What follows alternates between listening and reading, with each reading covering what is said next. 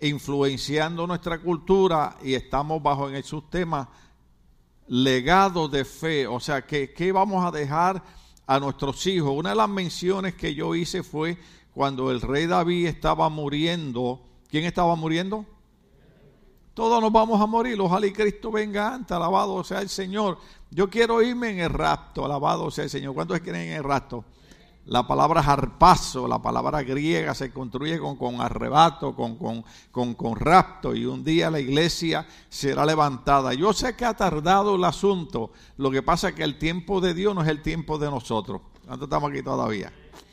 ¿Ve? Mil años para Dios, ¿cuántos para nosotros? ¿Quién se acuerda? Un día, imagínense, entonces, eh, eh, mil días, mil años, ay Señor, tanto que está tardado, no ha tardado nada. Lo que pasa es que la Biblia dice que Dios no quiere la muerte del que muere. El amor de Dios es tan grande que quiere que todo el mundo se salve. Por eso la iglesia no puede perder la fuerza, por eso la iglesia no puede perder la energía, por eso la iglesia no puede perder el propósito, porque la iglesia es la sal de la tierra y la iglesia es la voz de Cristo. Y la iglesia es la que está llamada a compartirle a otras personas y decirle, en Cristo hay salvación. Yo sé que casi todo el mundo ha escuchado el mensaje de Cristo en Estados Unidos. Yo normalmente no le predico a la gente de Cristo, pero quiero que la gente vea a Cristo en mi vida, en mi manera de ser con ellos, mi manera de comportarme con ellos. Pero una de las cosas que cuando el salmista David estaba, estaba muriendo, recuerde que el salmista David iba a construir un templo para el Señor. ¿Cuántos se acuerdan de eso? Pero Dios le dijo que él no iba a construir el templo, sino que lo iba a hacer su hijo Salomón. Pero cuando David estaba agonizando, David se levantó y, a mí siempre, y se lo he repetido un montón de veces, siempre me llama la atención que David irguiéndose, eso quiere decir levantándose. Usted sabe alguna persona agonizando. ¿Cuántos han estado enfermos que su cuerpo está bien débil que no pueden ni levantarse de la cama? Porque yo he estado así.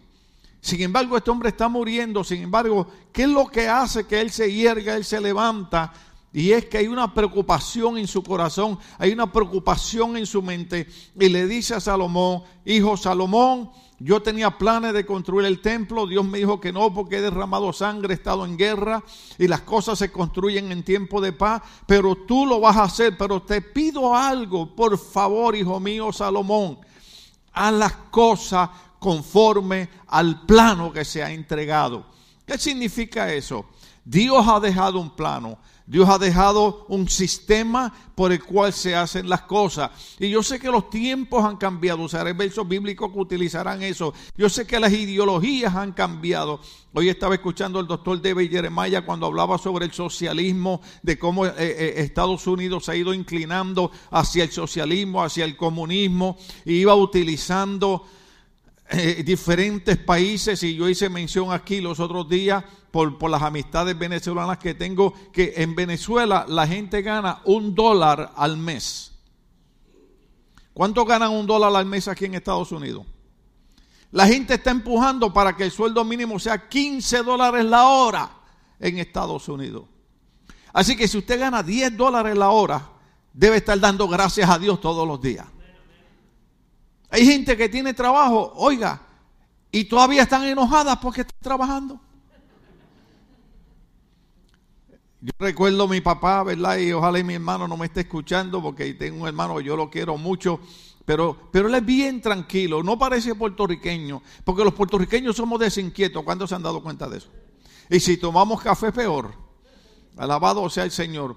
Usted sabe, usted sabe que eh, los, domingos, los domingos el café es opcional, pero el resto de la semana es medicinal, alabado sea Dios. Hay que tomar café, sea Cristo glorificado. Yo sé que Gigi no tomaba café, pero la gente que trabajaba con él sí. Porque él se quedó en mi casa y cuando yo llegué a mi casa, lo más que encontré fue café allí. Y yo dije, Dios, no que no tomaban café. Decía, no, Gigi no toma, pero nosotros sí. Entonces, eh, eh, eh, nosotros somos, somos, somos gente desinquietas, de, alabado sea el Señor. Y una de las cosas que nosotros tenemos que hacer es seguir hacia adelante, no desmayar y entender que el Señor, aunque suene feo decirlo, ha puesto unas pautas en su palabra. Y yo creo que, ¿cuántos trabajan aquí? En su trabajo hay reglas en su trabajo hay orden. Usted tiene supervisores en su trabajo.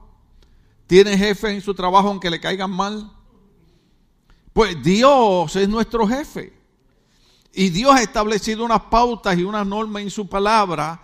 Y entonces cuando David está muriendo, le dice a Salomón, haz todo de acuerdo al plano, según Dios lo mandó a hacer, hazlo de esa manera.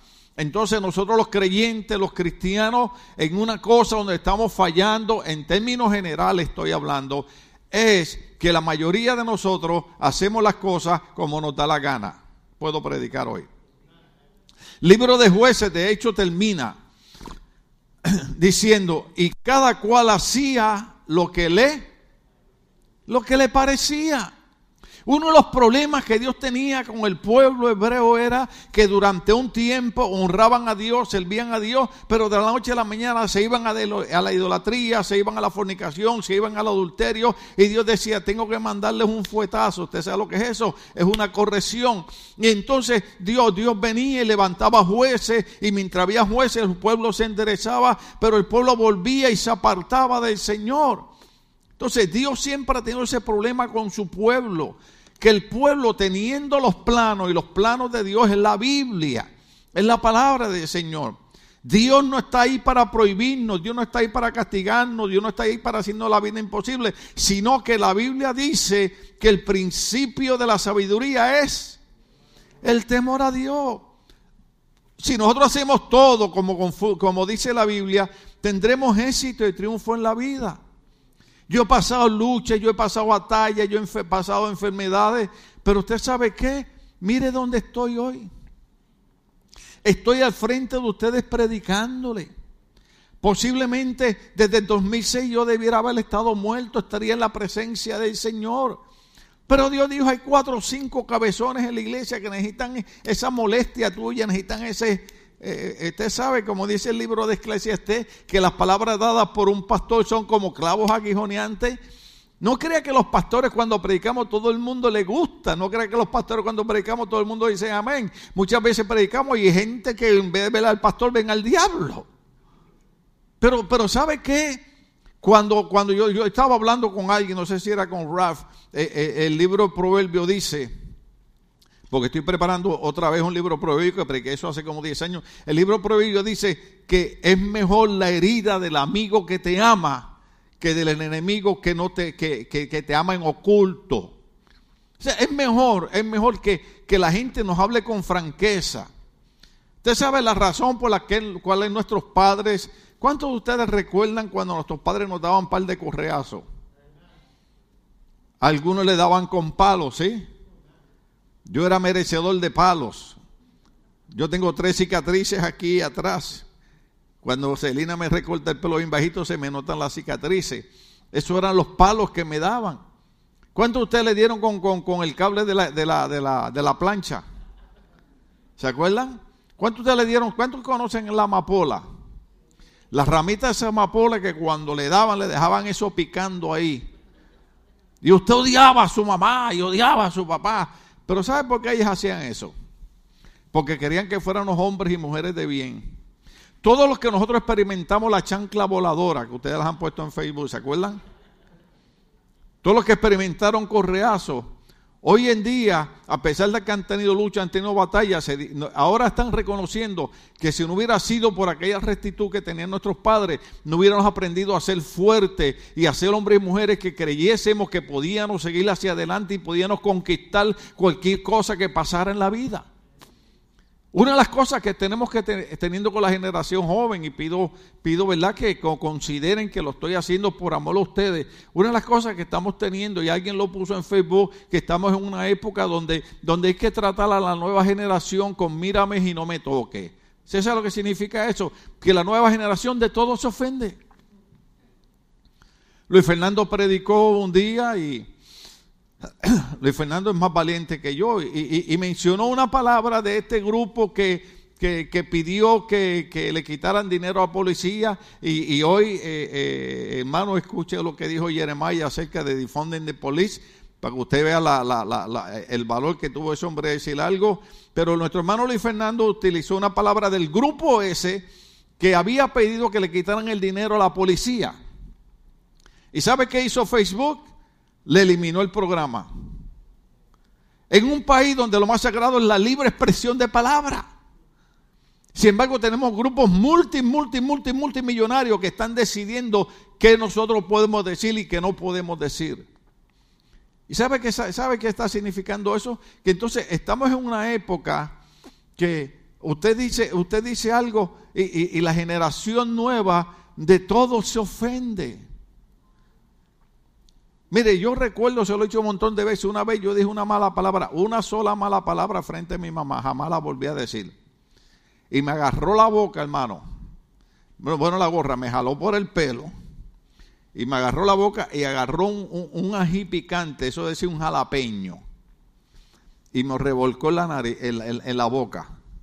Yo sentía los bembes que me llegaban de aquí a la pared. Y más nunca me atrevía a decir una mala palabra al frente de mi mamá. ¿Usted ha visto cómo los jóvenes le hablan a los padres hoy en día? Ahora, ¿cuál va a ser el futuro de esta juventud? Sin embargo, nosotros que experimentamos aquella, aquella vida que se nos enseñó a hacer las cosas según Dios había planeado que las hiciéramos, porque una de las cosas que Dios enseña en su palabra es que para que tengan larga vida, ¿qué debemos hacer con nuestros padres? Honrar a nuestros padres. Entonces los honramos a nuestros padres, hemos sido bendecidos y hemos llegado a, esta vida. Yo he pasado por muchos problemas, repito, pero mire, después de tantos años todavía estoy aquí en pie. ¿Sabe por qué? Porque honré a mi mamá, honré a mi papá. Mi papá no fue el mejor padre del mundo, pero mi mamá me dijo, ese es su papá y usted lo respeta. Cuando usted lo ve, usted le pide la bendición. Yo no sé en su país, pero en Puerto Rico nosotros desde chiquitos nos enseñaron que cuando veíamos al papá le decíamos, bendición papi, bendición mami. Y yo, yo, yo recuerdo cuando, cuando bendecían a uno, Dios y la Virgen te cuiden y te protejan. Bueno, estamos aquí todavía. Había traído una foto ahí, pero hoy no la voy a pasar. Te traje una foto de la Catedral de la Guadalupana en Ponce, Puerto Rico, por donde pasaban, que le he hablado mucho de ella. Pero nuestros viejitos nos enseñaron a, obedecer a Dios y nos enseñaron a hacer las cosas según Dios hace. Uno de los problemas que nosotros tenemos, una de las razones por las que las iglesias no prosperan espiritualmente, les voy a decir cuál es, es porque hemos descuidado nuestra relación con Dios. Yo agradezco, yo doy gloria a Dios y yo bendigo y yo los elogio. Cuando yo los veo a ustedes el domingo en la iglesia, le digo, Señor, qué pueblo lindo, qué pueblo bueno. Se levantaron de la cama, apagaron la televisión, vinieron a, la iglesia, vinieron a escuchar tu palabra, vinieron a honrarte y eso hay que elogiarlo. Pero, pero cuando venimos a la iglesia, venimos a fortalecernos, venimos a recibir la palabra, venimos a ver a los hermanos y venimos a ver a aquel hermano que está pasando por un problema, por una dificultad, y decimos, ¿cómo es posible que ese hermano que está pasando por un problema, por una dificultad, está en la iglesia y todavía levanta las manos y dice, gloria a Dios y aleluya? ¿Sé lo que significa eso?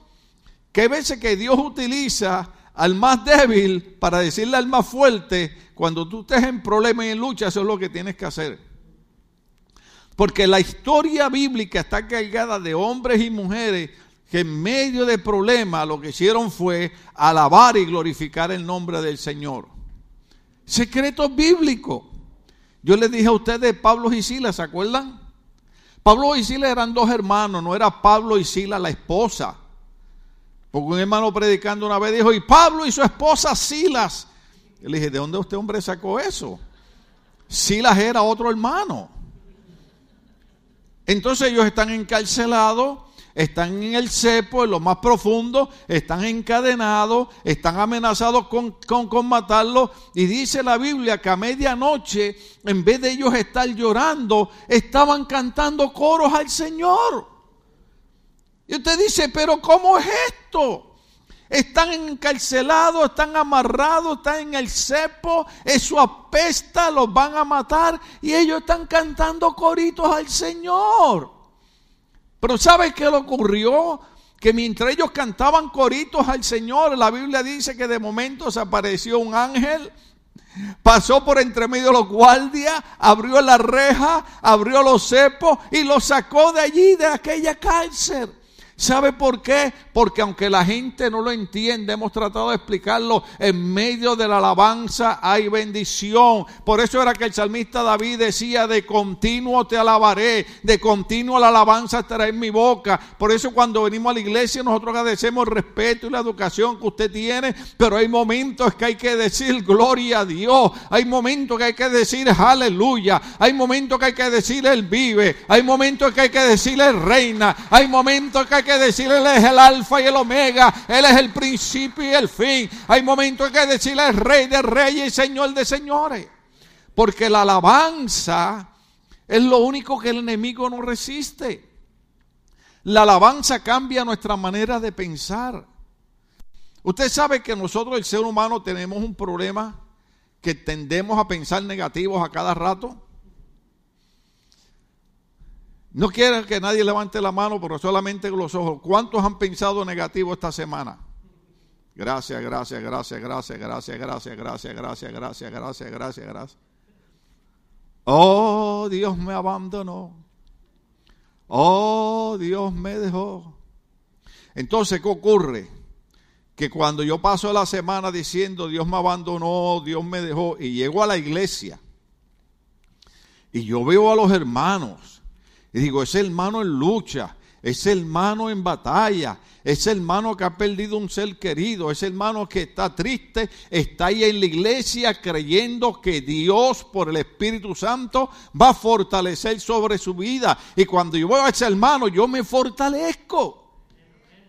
Por eso es que la Biblia dice animaos los unos a los otros con estas palabras. Cuando congregamos, eso es lo que dice la Biblia que debemos de hacer. Cuando él le dice, no dejes de congregar como mucho tiempo costumbre, es que la idea de congregar es fortalecernos espiritualmente.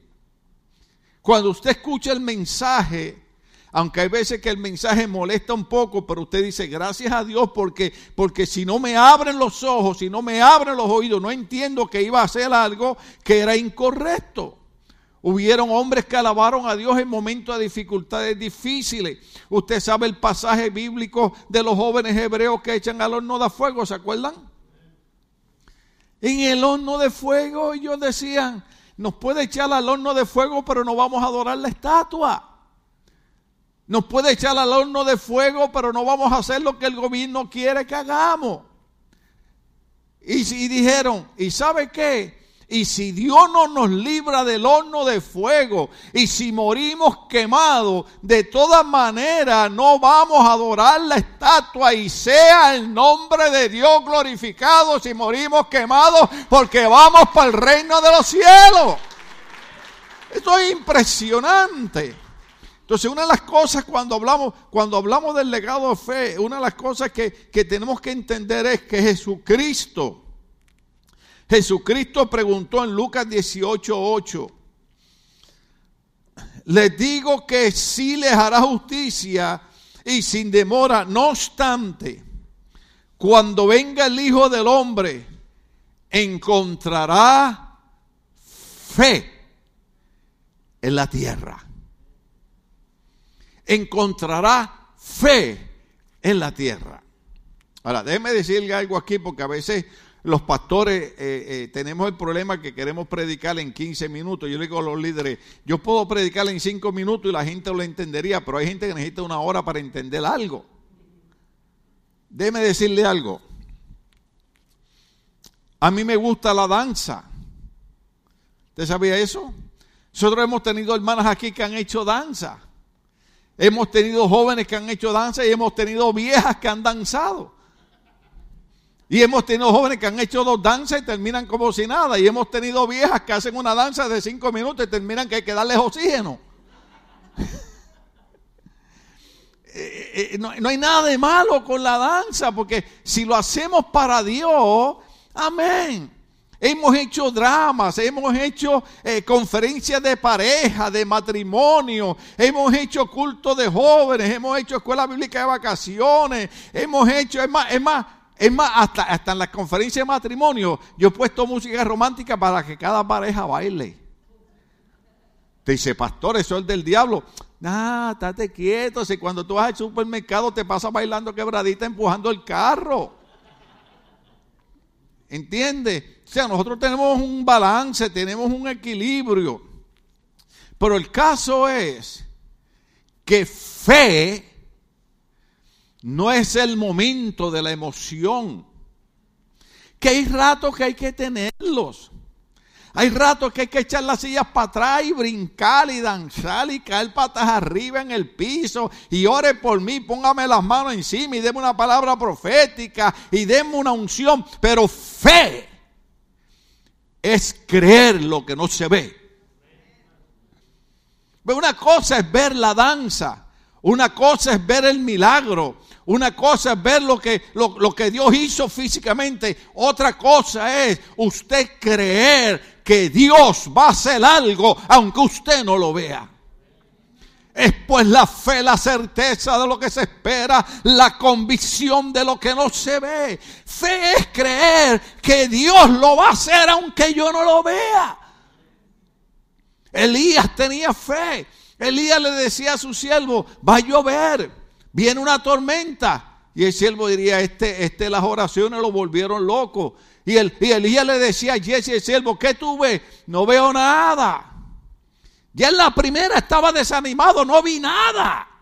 Fe es creer que aunque no veamos nada, Dios va a hacer algo. Y en una Jesse le dice, veo una nubecita, pero es como del tamaño de una, de una, de un puño de una mano. Y Elías le dijo, recoge que viene la tormenta. Yo creo que todavía el, criado del profeta diría, ahora está más loco que antes. Pero ¿sabe qué? Vino la tormenta. Porque todo aquel que cree en Dios, aunque no vea, produce un milagro. O sea, fe es creer lo que Dios dice. Fe no es sentirlo. Fe no es no tener problemas, fe no es no tener dificultades, fe es no tener enfermedades. Fe es creer que en medio de los problemas, las dificultades y enfermedades, Dios va a hacer algo. Imagínense cuando Dios le dice a Josué, dale, dale siete vueltas a Jericó. Y el último día le da siete vueltas en un solo día. Y luego tocan, tocan el chofar. ¿Cuándo se ha ganado una batalla así? Jericó era imposible de conquistar. Y aquel hombre simple y sencillamente le creyó a Dios de que Dios iba a hacer algo aunque él no lo viera. Y empezó a dar la vuelta y dar la vuelta. Claro que yo les he explicado a ustedes que Josué añadió algo que Dios no le había dicho, pero fue algo bueno. Le dijo, mientras estemos dando la vuelta no quiero a nadie hablando. ¿Sabe por qué? Porque en la, primera, en la primera vuelta había gozo, en la primera vuelta había, oh, aleluya, Dios va a hacer algo. Pero ya en la tercera vuelta, sin ver a Dios hacer algo. Eh, ¿Sabe qué, Josué? Este, ven acá, este, tú dormiste bien. ¿Tú estás seguro que oíste la voz de Dios? Y Josué le decía, cállese. ¿Usted sabe por qué? Porque el problema en nuestras iglesias, siempre la persona que no entiende el concepto de fe y siempre abre la boca para dar una palabra negativa. Oh, pero es que en la iglesia se debiera hacer esto. En la iglesia se debiera hacer lo otro. Mire, voy a decir algo aquí que voy a dañar el mensaje. Muchas veces hay personas que dicen, se debe hacer esto en la iglesia y la persona que a veces menos económicamente coopera en la iglesia. Usted sabe lo que, lo, que, lo que vale hacer proyectos en la iglesia. Muchos de ustedes no saben que en menos de un mes nosotros nos gastamos 3 mil dólares en arreglar los aires de arriba. Usted no sabía eso porque no los vio. Usted siente el aire. ¡Ah, qué rico! ¡Aleluya! Pero gastamos en menos de 3 mil dólares en arreglar los aires. Cuando damos BBS, oh, aleluya, qué bueno, vamos a llevar los nenes. Oh, qué lindo, arreglaron los pastores aquí. Oh, transformaron la iglesia, hicieron salones, hicieron maestras. Los niños tienen comida gratis todos los días. Hay juegos, hay regalitos. Cinco días la hacemos todo de gratis. Nos gastamos sobre 15 mil dólares. Y todavía hay gente que dice, en la iglesia no se hace nada. Diga conmigo ahí, aunque sea en su mente, aunque sea de mala manera, digo, Señor, que prenda al diablo. ¿Ve? Por eso fue que Josué dijo, no quiero a nadie hablando. Porque siempre hay personas que abren la boca para traer una palabra negativa. Y las palabras no se las lleva el viento. Antes decían, las palabras las lleva el viento. No. Las palabras hacen un efecto positivo o negativo en la persona que las oye. Muchas veces cuando nosotros decimos, en la iglesia se debe hacer esto, debemos decir hasta dónde yo voy a cooperar para que en la iglesia se haga esto. Una vez vino un hermano aquí y me dijo, ah, pastor, pero una de las cosas que le falta a la iglesia es un proyecto de comida la gente necesitada. Yo conozco un lugar que dan comida, pero hay que llevar una guagua, hay que ir a las 5 de la mañana a buscar la comida. Yo le dije, wow, varón, Dios te está mostrando que tú eres el hombre para ese trabajo. Tenemos una van aquí en la iglesia. Aquí están las llaves, tómala. Ve a las 5 de la mañana a buscar la comida, abre el estacionamiento, pon la mesa y dale comida al vecindario. ¿Sabe qué me dijo? Oh, bueno, pastor, yo le estoy dando la idea a usted para que usted lo haga. Señor, que prenda el diablo. ¿Ve? Porque hay gente que se cumple el verso bíblico cuando Cristo le dijo a los fariseos, ustedes ponen carga sobre otras personas que ni con un dedo la tocan. ¿Cuántos entienden eso? Entonces, usted tiene que tener cuidado con la gente que habla una palabra negativa que trata de dañar su fe. Hay gente que siempre está diciendo, en, la iglesia se debe hacer esto, en la iglesia se debe hacer lo otro. Usted pregúntale, ¿cuánto tú estás dispuesto a cooperar, a invertir tu tiempo?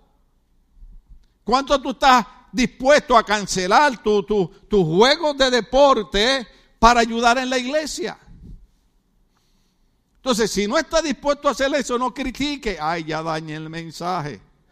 Pero es que para crecer en la fe, tenemos que aprender a darnos 100% al Señor. ¿Cuánto estamos aquí todavía? Hay gente que dice, bueno, Dios, Dios entiende que, que yo necesito un día libre. No, lo que Dios entiende es que cada día que tú no llegas al culto es un día menos que resiste una palabra que va a alimentar tu espíritu, y va a alimentar tu mente, y va a alimentar tu corazón y te va a dar la fuerza para que cuando el enemigo se levantara contra ti como gigante, tú le dijeras, tú vienes a mí con espada y jabalina, mas yo vengo a ti en el nombre de Jehová de los ejércitos, como le dijo David al gigante Goliat. Esa es la idea de la fe. Por eso es que Cristo dice en ese evangelio tan sencillo, les digo que sí les hará justicia y sin demora. No obstante, cuando venga el Hijo del Hombre, encontrará fe en la tierra. Encontrará Cristo gente que esté dispuesto a servirles aunque no haya danza, aunque no haya baile, aunque no haya milagros, aunque no haya sanidades, encontrará Cristo que esté dispuesto a encontrar gente que diga, yo le voy a servir al Señor, no importa quién se vaya de la iglesia, no importa el gobierno que cambie, no importa el virus que haga, yo le voy a seguir sirviendo al Señor. Fe es creer lo que no se ve. Por eso es que cuando nosotros nos detuvimos en el pasaje de, José, cuando murió, ¿se acuerda? José eh, en el libro de Hebreos capítulo 11, verso 22. Hebreos 11, 22, ¿cuánto estamos ahí? Cuando José murió, una cosa impresionante, usted conoce toda la historia de José, ya la dijimos en el mensaje anterior. Por la fe José al fin de su vida se refirió a la salida de los israelitas de Egipto y dio instrucción acerca de sus restos mortales. O sea, ¿qué es lo que está haciendo José? No ha pasado nada, no ha visto nada y dice, yo me voy a morir, pero yo quiero darle a usted una palabra profética y es que Dios los va a visitar, Dios los va a libertar y yo quiero que se lleven mis restos mortales de aquí. Un hombre que sabe que va a morir y dice, aún después de muerto, Dios va a cumplir su palabra. Diga ahí tranquilito, Dios va a cumplir su palabra. Muchas veces que nosotros comenzamos a dudar de Dios porque vemos los problemas, vemos la enfermedad, vemos la dificultad y comenzamos a dudar de Dios. Sin embargo, José dijo, aunque yo me muera, Dios va a cumplir su palabra. Por eso fue que dio instrucciones y le dijo, cuando Dios los visite, cuando salgan, se llevan mis restos mortales. Entonces encontramos en Génesis capítulo 5, verso 24 a 25 algo importante. Les estoy dando un repaso. Génesis 50, 24 al 25. Ahora, yo le dije a ustedes que desde que José habló hasta que se cumplió pasaron 400 años.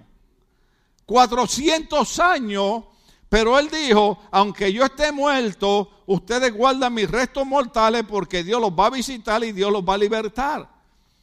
Pasaron 400 años, no 400 días, 400 años. Y dice la Biblia en Génesis 50, 24, tiempo después José les dijo a sus hermanos, yo estoy a punto de morir, pero sin duda Dios vendrá a ayudarlos. Déjeme repetir algo. José le dijo, sin duda Dios vendrá a ayudarlos. Iglesia Ministerio Bautista Logo, Dios vendrá a ayudarnos. Déjeme repetirlo otra vez. Dios vendrá a ayudarnos. Lo voy a decir de nuevo. Dios vendrá a ayudarnos. No importa el problema, no importa la enfermedad, no importa la situación. Dios vendrá a ayudarnos. Así de sencillo. Dios vendrá a ayudarnos. Y eso fue lo que dijo José. Dios vendrá a ayudarle y los llevará de este país a la tierra que prometió Abraham, Isaac y Jacob. El verso 25 lo dice de esta manera. Entonces José hizo, oiga bien, por eso es que hace un ratito yo les hablé un poquito, ¿verdad? Que son un poquito fuertes, pero lo hacemos con amor. José hizo que sus hijos le prestaran juramento. ¿Usted sabe por qué José le dijo que, que, hicieran un juramento? Porque en el momento de la emoción, mire, voy a dañar el mensaje aquí. Ah, se me fue el tiempo, se salvaron. Seguimos un par de minutos más. ¿Usted ha visto jóvenes enamorados alguna vez? ¿Cuántos esposos aquí alguna vez estuvieron bien enamorados? Bueno, espero que sigan enamorados, ¿no? Pero, pero, pero usted se acuerda, usted se acuerda, por ejemplo, eh, eh, eh, hasta los hispanos decían, I feel butterfly in my stomach. ¿Ah? Usted no comía. Usted podía estar enfermo, es más, podría tener el COVID-19 y se levantaba y iba a ver la novia o el novio. Pero cuando pasa el tiempo, yo he encontrado matrimonio, lo digo, que cuando pasa el tiempo, me dicen, no, y después me lo dicen en inglés para que yo no lo entienda. Pastor, what happened is that I, I, do not feel the same love like before. ¿Cuánto lo entendieron? Es que no siento el primer amor que sentía antes. Y yo, pues como pastor, ¿verdad? Pues guardo un cuidado y guardo una cama, una calma, pero, pero por dentro me dan ganas de coger una silla y rompérsela en la cabeza. Porque cuando usted estaba en el principio enamorado y nosotros le dábamos consejos y nosotros le decíamos, no te conviene ese muchacho, no te conviene esa muchacha, a usted no le importaban los consejos de nadie. Entonces ahora quiere venir a romper su matrimonio. ¿Puedo decir un par de cosas aquí aunque suenen feas? Y estoy en línea que no lo debo de decir. Una de las cosas que yo siempre le critico a los matrimonios en la iglesia es que cuando empiezan a tener problemas, en vez de venir a buscar un consejo, déjeme decir algo, usted puede ir a cualquier psiquiatra, cualquier consejero, el mejor consejo se lo puede dar el pastor que lo conoce a usted. Lo que pasa es que como usted sabe que el pastor lo conoce, no quiere venir donde el pastor. Porque el pastor le va a decir, es que el problema no es tu esposa, el problema eres tú. O le dice a la esposa, es que el problema no eres tú, no es el esposo tuyo, el problema eres tú. Entonces la gente, la gente no quiere que se le diga la verdad. Y para usted triunfar en la vida necesita escuchar la verdad. La verdad os nos hace libre. ¿Cuántos estamos aquí todavía? Entonces, a veces van a la oficina y me dice, pastor, queremos decirle que hemos decidido divorciarnos. le digo, ¿cuándo ustedes tomaron esta decisión? Bueno, pastor, hace un año. Digo, hace un año ustedes decidieron romper su matrimonio por puro chiste. Bueno, pastor, es que ahora que vino el COVID-19, que hemos estado un año, 15 meses juntos, ahora descubrimos que no nos llevamos bien. Eh, déjame decirte algo, dijo un buen pastor, y ahora entiendo esto bien claro, los problemas de afuera no son los que crean el problema. Ahora que usted estuvo 15 años juntos, que no pudieron ir a trabajar, no creó el problema, sino que sacó a la luz un problema que ya existía. Se lo digo otra vez, el problema de afuera no trajo el problema a su vida matrimonial, sino que sacó a la luz, reveló un problema que ya existía. Yo no debo decir esto, ¿verdad? Porque eh, eh, son gente que me conoce yo conozco, pero hay, una mujer que yo conozco que ella, ella lleva muchos años casada con su esposo y ella dice que es feliz con su esposo. Y yo le digo a mi esposa, pues claro que feliz con el esposo. El esposo se va a las 4 de la mañana a trabajar, sale del trabajo, se viene a una cantina y llega a las 8 de la noche borracho todos los días a su casa y se acuesta a dormir y al otro lado la misma historia y así lleva más de 20 años. Así cualquiera es feliz. ¿Cuánto estamos aquí todavía? ¿Ah? Ahora es diferente cuando tú llegas a tu casa bueno y sano y tu esposa te está esperando y te está diciendo, hey, nos faltan 40 dólares para la renta. Eh, el nene necesita zapatos nuevos. Hay esposos que no quieren llegar a la casa. ¿Cuántos estamos aquí todavía? Déjame decirte algo. El amor del matrimonio compone de una buena relación. Yo entiendo que cuando usted se casó hace 50, llevan 50 años casados aquí? Espero que nadie. ¿Alguien lleva 50 años casado? Ay, qué bueno. Aquella no quiso levantar la mano porque sabía la edad de ella. déjame decirte algo. Cuando tú conoces a tu novia, cuando tú conoces a tu novia, yo conozco un hermano que siempre me da pena porque partió con el Señor, fue la primera pareja que yo casé. Eh, mi esposa lo llegó a conocer. Y, y la esposa, de verdad, de verdad, que cuando eran novios ella parecía una Barbie. Y él era bien melenudo y parecía Elvis Presley. Y en un viaje que dimos a Puerto Rico, mi esposa lo llegó a conocer. Perdónenme, esto lo decimos con mucho cariño y respeto a la, fisonomía de cada persona. Ella se puso bien gorda, hermano. Y a él se le cayó el pelo, se quedó calvo. Y cuando yo lo encontré, porque él me quería mucho, es el que le dijo a Cindy, mira, este era un loco, tú no sabes quién era este hombre, este hombre Cristo lo transformó, pues tú te casaste, este hombre era un loco. Y Cindy dice, no, todavía le queda un poquito. Y entonces, cuando me encuentro con él y la esposa, sale él y me dice, oye, Tim, ¿dónde está aquella Barbie con la que me casaste? Y cuando yo miré la Barbie aquella, parecía una Barbie moderna. Porque usted ha ido a las tiendas ahora que los maniquíes ahora los hacen bien gordos también. ¿Cuántos los han visto? Eh, eh, un hombre entró a una tienda y vio un maniquí con una panza y dijo, hasta que hicieron un maniquí real. y entonces ella contestó cuando ella oyó que, me, que él me preguntó, ¿dónde está la Barbie con la que me casaste? Él me preguntó y me dijo, oye, ¿y dónde está la Elvis Presley con el que me casaste?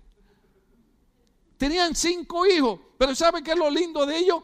que a pesar que llevaban tantos años casados, todos lo tomaban a broma, se querían un montón, lucharon juntos y estuvieron casados hasta que la muerte los separó.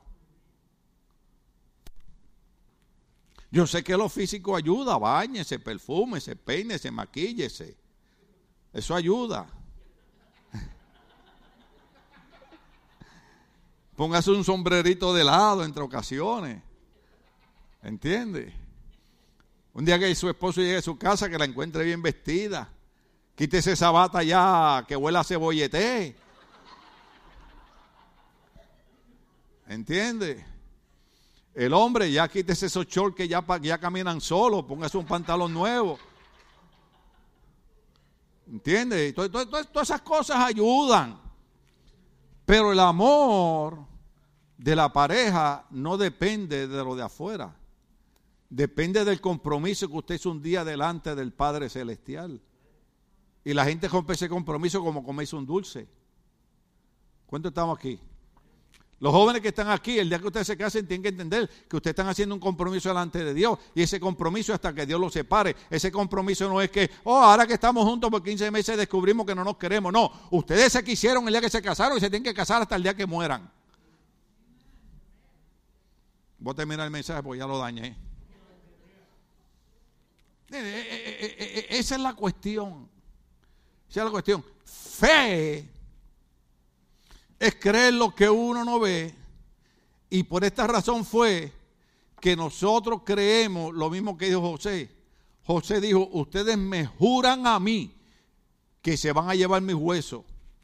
¿Por qué usted cree que nosotros, yo no entiendo la problemática, yo respeto esto de gente que vive juntas sin casarse, no me voy a meter ahí, pero la razón por la que creemos que una persona debe casarse y firmar una licencia de matrimonio es porque esa licencia de matrimonio es un juramento de que usted está dispuesto a vivir con esa persona en las buenas y en las malas, en la salud y en la enfermedad, hasta que la muerte lo separe. Yo conocí una pareja que el día de la boda rompió el compromiso. El día de la boda rompió el compromiso. Se dieron cuenta que no debieron haberse casado y fue lo mejor que hicieron. Pero hay gente que a veces dice, por el, por el qué dirá la gente. La gente no te va a pagar la renta, la gente no te va a pagar la comida, la gente no te va a pagar el hospital. La... Yo no sé usted, pero esta es la mejor iglesia del mundo. Yo sé que es mejor hacer milagros y sanidades. Yo creo que todavía Dios sigue siendo un Dios que hace milagros. Yo creo que todavía Dios hace sanidades. Yo creo que Dios todavía suple. Yo creo que Dios todavía transforma. Yo creo que todavía Dios liberta. Déjeme decirle algo, lo que acabo de decirle es verdad. Todavía Dios liberta. Todavía Dios cambia al homosexual en un hombre completo. Dios cambia a la enviana en una mujer completa. Todavía Dios restaura el hogar. Todavía Dios salva al perdido. Todavía Dios sana al enfermo. Todavía Dios hace milagros. Todavía Dios hace sanidades. Dios sigue siendo el mismo ayer, hoy, por todos los siglos. Pero José le dijo, ustedes me juran que se van a hallar mis huesos, porque lo que pasa es que la primera semana ustedes van a estar emocionados. Oh, Dios nos va a visitar y nos vamos a llevar los huesos. Pero cuando pase un año, ¿qué usted cree que va a pasar cuando pase un año? Oh, yo creo que la enfermedad que tenía José lo volvió loco. Y a los 400 años que David había hecho que sus hijos juraran que se iban a llevar sus huesos, Dios le había dicho a José que los iba a visitar y José dijo, ustedes me juran que se van a llevar mis huesos, porque si no, cuando venga el desánimo se van a olvidar de lo que Dios prometió, porque si algo tenemos nosotros los cristianos es que de cualquier cosa nos desanimamos. ¿Sí o no? Entonces, dice, dice la Biblia, y ahí tengo ya que, que adelantar esto, en el libro de Éxodo capítulo 13, verso 19. Éxodo 13, 19, me quedan cinco minutos, vamos a darle duro a esto. Génesis, eh, eh, perdón, Éxodo 13, 19. Éxodo 13, 19, ahí terminamos el mensaje anterior. Dice, Moisés se llevó los restos de José, según este se lo había pedido a los israelitas, ¿bajo qué? Bajo juramento. Estas habían sido las palabras de José Pueden contar ustedes con que Dios vendrá en su ayuda. Cuando eso suceda, llévese de aquí mi resto. José dijo, pueden contar ustedes que Dios vendrá en su ayuda. Yo le voy a decir algo al Ministerio Bautista Logo. Yo sé que hay montones de personas que están en lucha y que están en batalla, pero yo voy a repetir las palabras de José. Dios vendrá en ayuda de Ministerio Logo. Lo voy a repetir otra vez. Dios vendrá en ayuda de Ministerio Logo. Lo voy a decir otra vez. Dios vendrá en ayuda de Ministerio Logos. José sabía que Dios iba a venir en ayuda de ellos. Y hay veces que Dios permite que pasemos lucha y pasemos batalla y pasemos enfermedades y pasemos dificultades y pasamos, yo cuando oro por los hermanos y yo veo hermanos que han tenido que pasar cuatro o cinco operaciones. Yo recuerdo cuando yo en el 2006 me, me, sometí al primer tratamiento de cáncer. Después cada 30 días tuve que estar metido en un quirófano operándome cada, cada 30 días, hermano. Yo pasé más de 21 días que yo no podía hacer pipí, hermano. Que yo tenía que encerrarme en un closet porque el dolor era horrible, la orina se me iba para los riñones. Yo pasé ocho meses que yo mismo me tenía que poner una sonda, ya ustedes entienden, ¿verdad? Yo mismo me tenía que poner una sonda, dejarme las cinco minutos ahí dos veces a la semana. Cuando yo le contaba eso a los pastores, a los hombres, yo decía, no me digas eso, porque de oírlo nada más el dolor es insoportable. Yo tenía que hacer el hecho, de, yo subí aquí ahora hermano con mangueras metidas por el vientre y una bolsa aquí agarrando la orina y yo subí aquí a predicar, porque yo sabía que un día Dios me iba a visitar y Dios me iba a ayudar y Dios iba a cambiar la situación y Dios iba a hacer el milagro. Sea el nombre de Dios glorificado. Por eso es que eh, Moisés, Moisés dice, tengo que llevarme los restos. Ahora, después de 400 años, ¿usted sabe qué fue lo que pasó? Lo mismo que yo estoy haciendo. Durante 400 años siempre hubo un grupo que se encargó de decir, José dijo que Dios nos iba a visitar, José dijo que Dios nos iba a ayudar y José dijo que nos llevaran los restos de él. Porque 400 años no es corto tiempo. Y Moisés escuchó que 400 años antes un hombre había dicho, Dios los va a visitar, Dios los va a ayudar y se llevan mis restos de aquí. Y cuando Moisés fue a salir con el pueblo de Egipto, dijo, tenemos que llevarnos los restos de Moisés. Y yo le dije a usted que los teólogos dicen que el ataúd de José lo habían puesto en un lugar donde se veía públicamente. Y todo el que pasaba preguntaba por qué ese ataúd estaba ahí y la gente empezaba a contar la historia.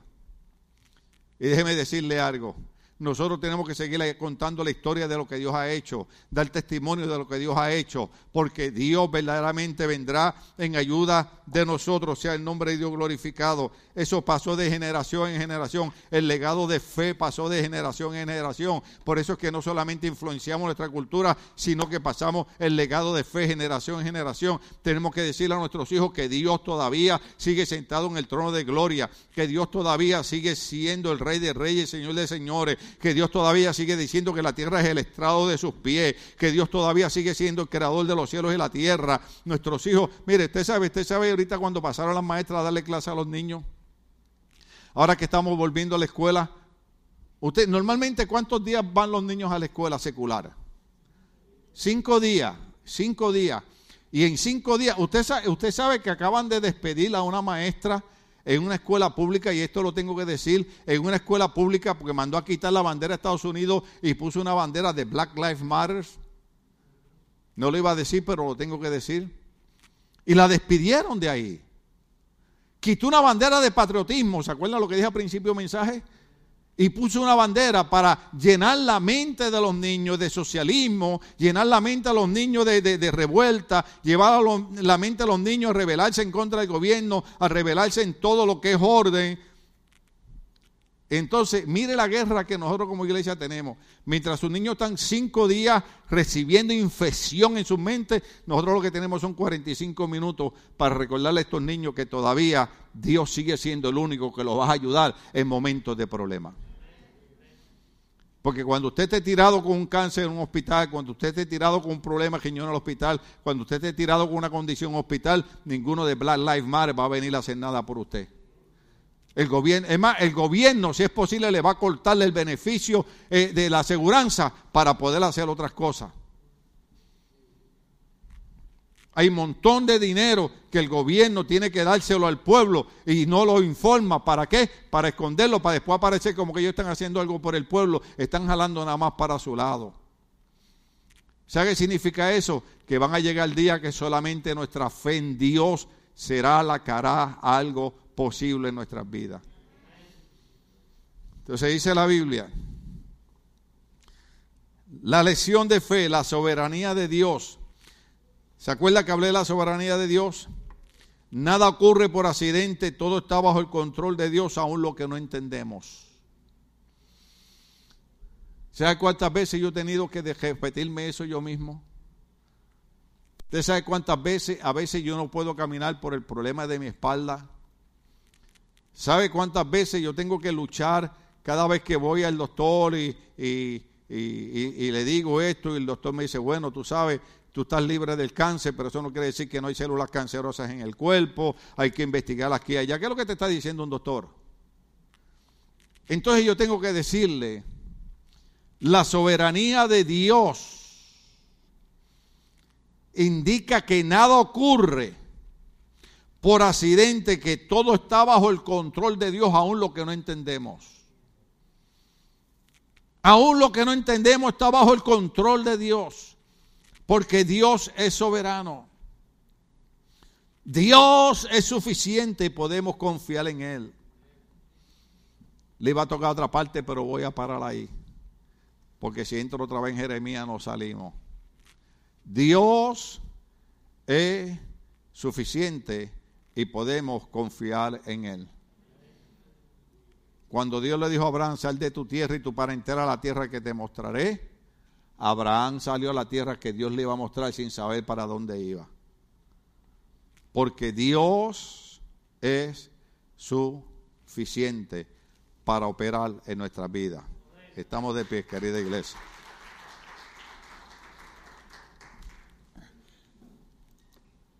Gloria al nombre.